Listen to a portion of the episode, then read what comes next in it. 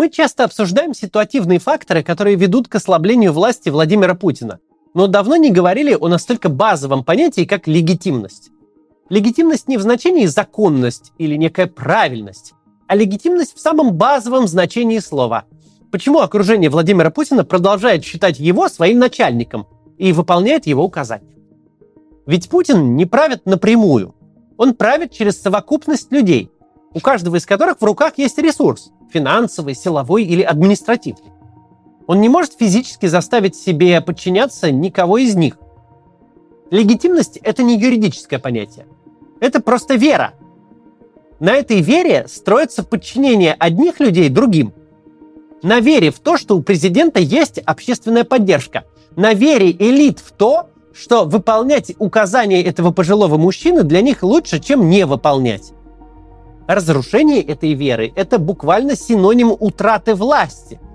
И сегодня мы поговорим о том, как эта вера неизбежно сегодня разрушается. Начнем с отвлеченного, но очень показательного примера.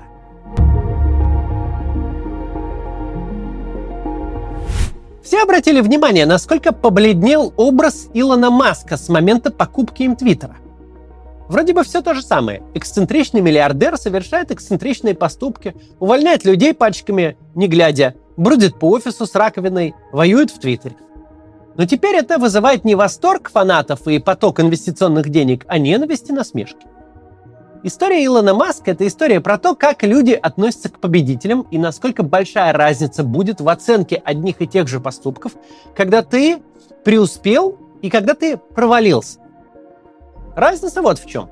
Пока ты успешен, пока у тебя все получается, пока ты царь Мидас, от прикосновения которого все превращается в золото, пока путь от неправдоподобной и фантастической идеи до компании с капитализацией в сотни миллиардов занимает 5 лет, пока ты говоришь, я сделаю частные многоразовые ракеты, и они будут в разы дешевле, чем у конкурентов, и на этом заработаю кучу денег, а потом реально их делаешь и реально зарабатываешь, пока ты преуспеваешь, то все твои чудачества, нарушения правил и даже законов, резкие высказывания, публичное хамство, волюнтаристские решения, необъяснимые выверты – все это люди будут называть революцией, инновациями, оригинальным подходом.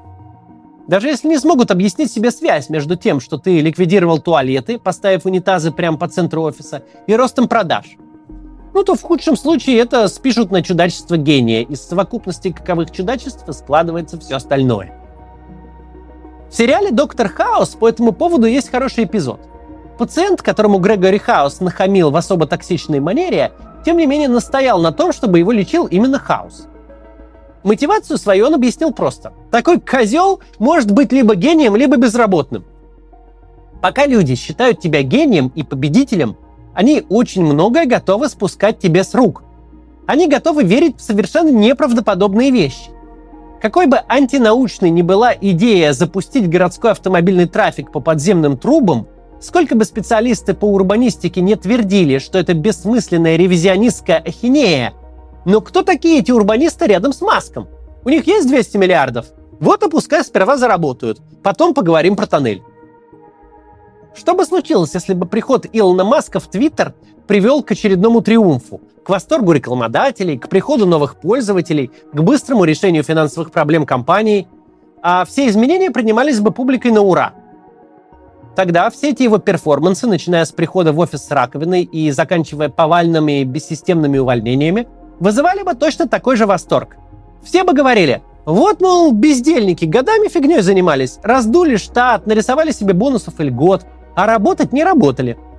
Теперь пришел нормальный бизнесмен, стукнул кулаком по столу и навел порядок. Но отношения Маска и Твиттера – это история одного большого провала. Провала организационного, финансового, репутационного. Если раньше все открывали новость с именем Маск в заголовке, чтобы узнать, в какое еще футуристическое завтра пойдет человечество, то сейчас новости открывают, чтобы почитать, какой еще фортель выкинуло это чудо природы.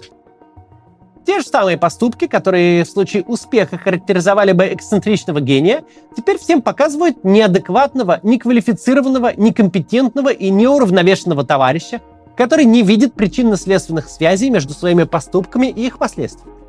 который вряд ли способен управлять хоть кем-то, а руководя настолько влиятельной соцсетью, вообще способен нехило навредить человечеству.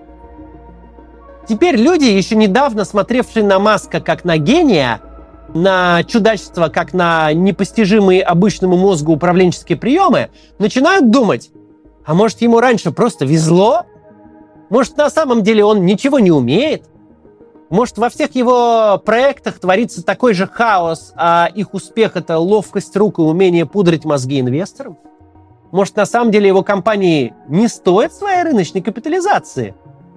И мы видим, к чему это приводит. Человек, поставивший рекорд по личному состоянию, буквально за пару месяцев поставил рекорд по финансовым потерям. Никакое частное лицо еще не лишалось сотен миллиардов почти одномоментно. Еще один быстрый пример, прежде чем перейдем к делу. Вот никакой не секретный, но широко описанный случай.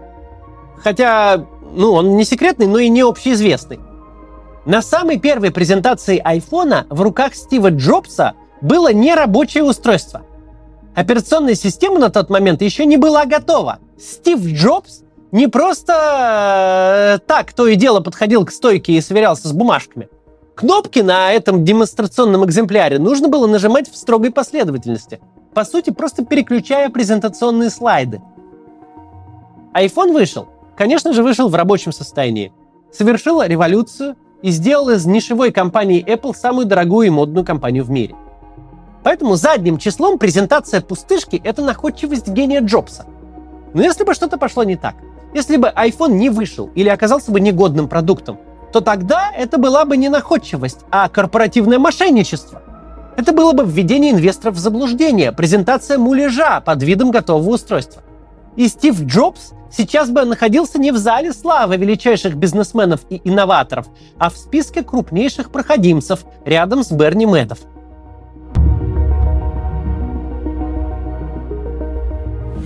К чему я это все рассказывал вам половину ролика и как это связано с вопросами власти? Связь самая прямая. И называется она харизматическая легитимность. Многие думают, что харизматическая легитимность — это про харизматичных политиков, про какого-нибудь Муссолини или Трампа, про человека, который одним своим образом и речью превращает людей и фанатиков стадионами.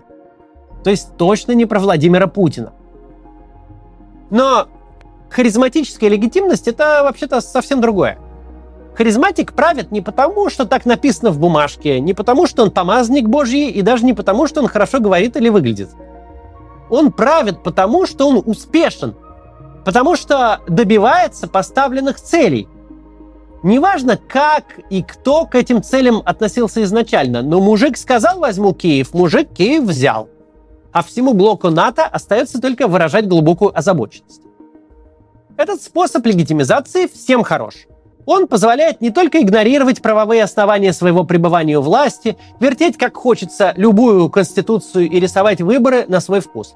Он позволяет еще и отделить себя от всех повседневных проблем внутри страны. Президент занят. Президент принес стране Крым. А зарплаты, пенсии, дороги, ЖКХ, больницы и школы за это парламент отвечает. Правительство, губернатор или мэр. Президент занят победами. Недосуг ему каждого чиновника заставлять нормально работать. Дальше мы поговорим о минусах харизматической легитимности, но сначала музыкальная некоммерческая интеграция. Посмотрите. У каждого из нас есть свои способы бороться с отчаянием. Можно почитать книгу, посмотреть сериал, прогуляться с другом или сходить на танцы. А можно послушать музыку, подходящую под настроение, и разделить свои переживания с любимым исполнителем. Хочу вам сегодня порекомендовать альбом «Сделаем вид» группы Алоэ Вер. Во-первых, там есть песня про меня. Как же не порекомендовать? Я не знаю, как парню признаться, что я слушаю Каца по вечерам. Я слушаю Каца. Он помогает расслабиться мне почти так же, как танцы. Так же, как танцы. А если серьезно, то альбом затрагивает важные для каждого из нас темы. Это рефлексия на тему прошедшего года, попытка осмыслить все те события, свидетелями или участниками которых мы невольно стали. Еще до начала войны выступления Алоэ Вера неоднократно срывали российские власти. Группа даже проводила тайные концерты. Последний был в августе. Несмотря ни на что, коллектив продолжает работать. Очень советую послушать, особенно песню «Новости».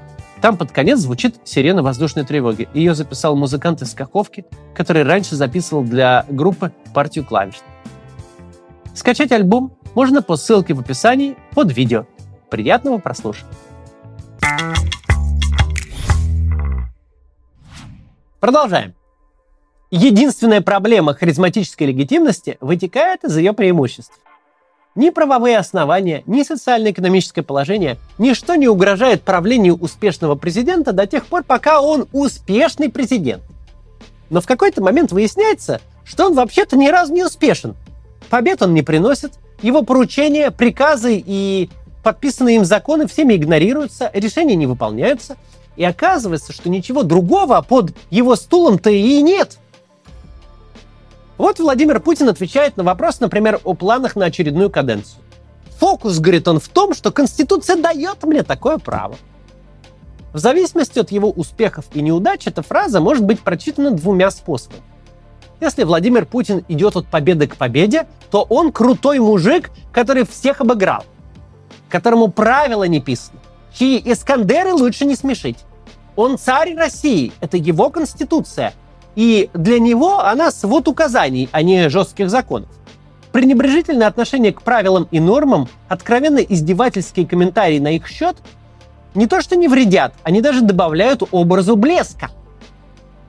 Это ведь не вранье, это подмигивание лояльной аудитории. Что русскому царю и его народу эти бумажки все? Все же мы все понимаем, но врагам пока всей правды не скажут. И вдруг как-то везде все не слава богу. Здесь Киев не взяли, там Херсон потеряли, тут у солдат трусов с носками нет. Выглядит как-то не очень победно, скорее убого. Все не так, все прогнило, у всех усы отклеились. И вот в такой ситуации возникает совсем иное отношение к тому же самому поведению. Что это за фокусы такие, которые тебе избираться позволяют? Иллюзионисты, юный Амаяк Копперфильд, недоделанный. Фокус в том, что Конституция тебе все позволяет. По той же Конституции Запорожья российский город. Факир ты самоучка. По-хорошему, вообще говоря, тебя с нами не должно быть уже лет 15. И что за эти 15 лет случилось хорошего, пока ты тут болтаешься? Кто стал богаче, счастливее, здоровее, кроме твоего, дорогой друг, ближайшего окружения? Особенность таких вопросов в том, что они никогда не задаются по одному. И в том, что возникают они в момент утраты победного флера. В момент, когда люди осознают, президент на самом деле не понимает, что он делает, не имеет никакого плана, а властные рычаги в его руках явно расшатались.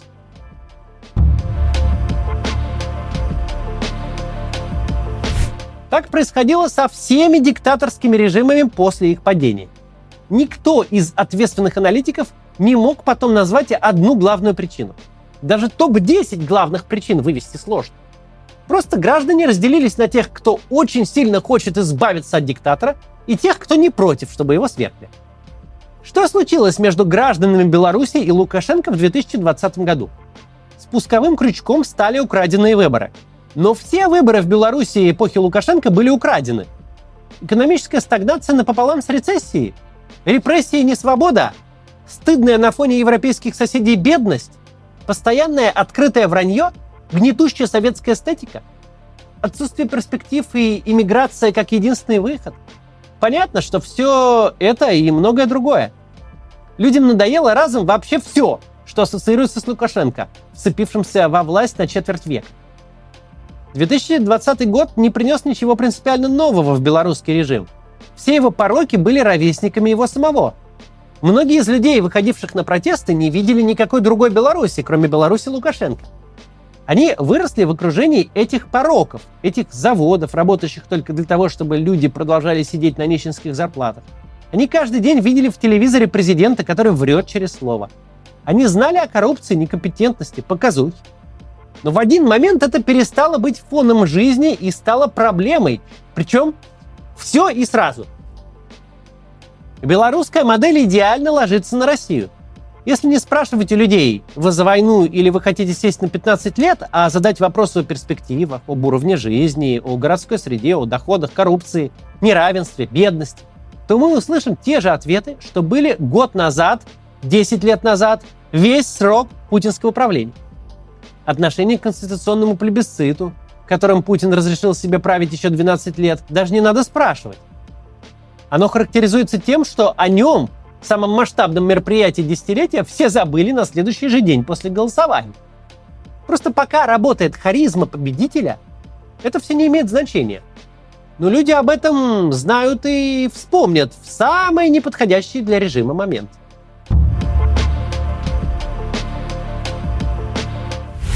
Не нужно думать, что вот этот способ легитимации работает только на граждан. На элиту он работает точно так же. Владимир Путин – это человек, которому всегда везло, который совершил немало откровенно неадекватных поступков, но история и конъюнктура позволяли ему избежать последствий.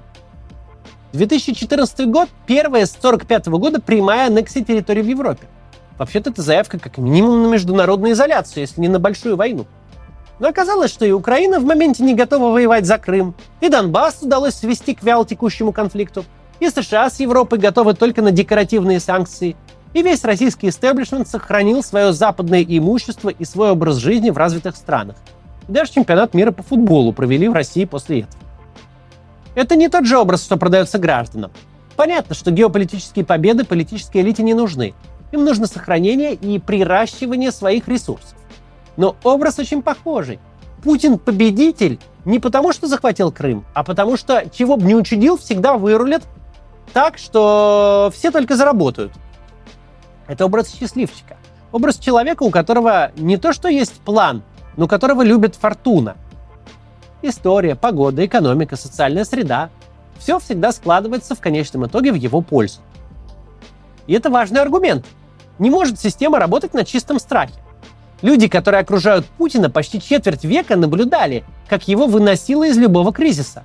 Они склонны думать, что так оно и будет продолжаться всегда. Что даже из этой, казалось бы, совершенно безвыходной ситуации он как-то вырулит, как-то компенсирует убытки. Не надо думать, что миллиардеры, генералы ФСБ, министры – это люди, оторвавшиеся от земли, что их положение и состояние делает их сверхлюдьми. Нет, они точно так же склонны верить, что человек, который выигрывал столько лет подряд, выиграет и сейчас. Что все как-то устаканится, надо просто переждать. Чем быстрее будет ухудшаться ситуация, тем меньше будет веры. А на место веры придет точно такое же, как и у граждан, раздражение. У кого-то когда-то отжали завод, кого-то с должности прокатили, кого-то денег лишили, кто-то аппаратную войну проиграл и заместитель в СИЗО уехал. Это все не имело значения, пока везунчику везло, пока везунчик мог любую ситуацию стабилизировать и всем все возместить. А что если больше не может? Что если удача от него отвернулась? Разница между Илоном Маском и Владимиром Путиным в данном случае заключается в том, что когда от первого отвернулись инвесторы и фанаты, он просто потерял много денег, а перформансы вроде прогулки с раковиной теперь вызывают не восторг, а насмешки. Когда же элиты и граждане России поймут, что Путин не волшебник и понятия не имеет, что делает, это будет значить для него конец. Это не было бы проблемой, если бы Путин держался хоть на чем-то, кроме тех иллюзий, которые он сам насоздавал, например, на законе. Но злая ирония в том, что именно для того, чтобы столько лет удерживать власть, он разрушил любое представление о законе. А значит, теперь между ним, гражданами и элитами только вера, что все как-то куда-то вырулит. А если не вырулит, то не останется ничего. До завтра.